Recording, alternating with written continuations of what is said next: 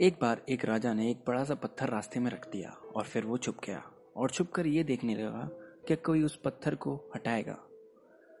कुछ अमीर लोग निकले, उन्होंने पत्थर को देखा और बिना कुछ किए चले गए। फिर कुछ और लोग आए, उन्होंने इसके लिए राजा को जिम्मेदार ठहराया कि उन्होंने अपने शहर के रास्तों को अच्छा नहीं रखा। उन्होंने शिकायतें की, पर कुछ किया नहीं और फिर वो भी चले गए। और फिर एक किसान आया उस किसान ने पत्थर को देखा। उसने सब्जियों को नीचे रखा और पत्थर को हिलाने लगा। धीरे धीरे कड़ी मेहनत के बाद, कुछ देर बाद उसने पत्थर हटा दिया था।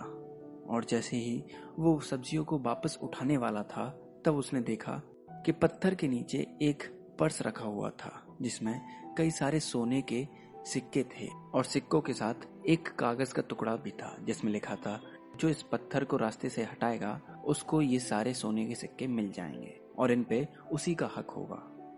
इसी तरह हमारी ज़िंदगी के रास्ते में भी कई सारे पत्थर आएँगे। कुछ लोग उस पत्थर को देखकर बस चले जाएँगे। कुछ लोग शिकायतें करेंगे। कुछ लोग सरकार को दोषी मानेंगे। लेकिन कुछ लोग ऐसे भी होंगे जो उस पत्थर को हटाएँगे और उस ऑब्स्टिकल को हटाने के लिए उनको एक रिवॉर्ड भी मिलेगा। हमें अपनी प्रॉब्लम्स या ऑब्स्टिकल्स को अपॉर्चुनिटी के रूप में देखना चाहिए, ना कि एक बोझ के रूप में। अगली बार जब भी आपकी ज़िंदगी में कोई ऑब्स्टिकल आए तो उसे देखिए उससे सीखिए और आगे बढ़िए। ना कि शिकायतें कीजिए और ना ही उस प्रॉब्लम को लेकर ज़िंदगी भर दुखी रहें। इस कहानी के लिए बस इतना ही। अगली बार फिर मिलेंगे। तब तक के लिए अपना ख्याल रखें और सीखते रहें।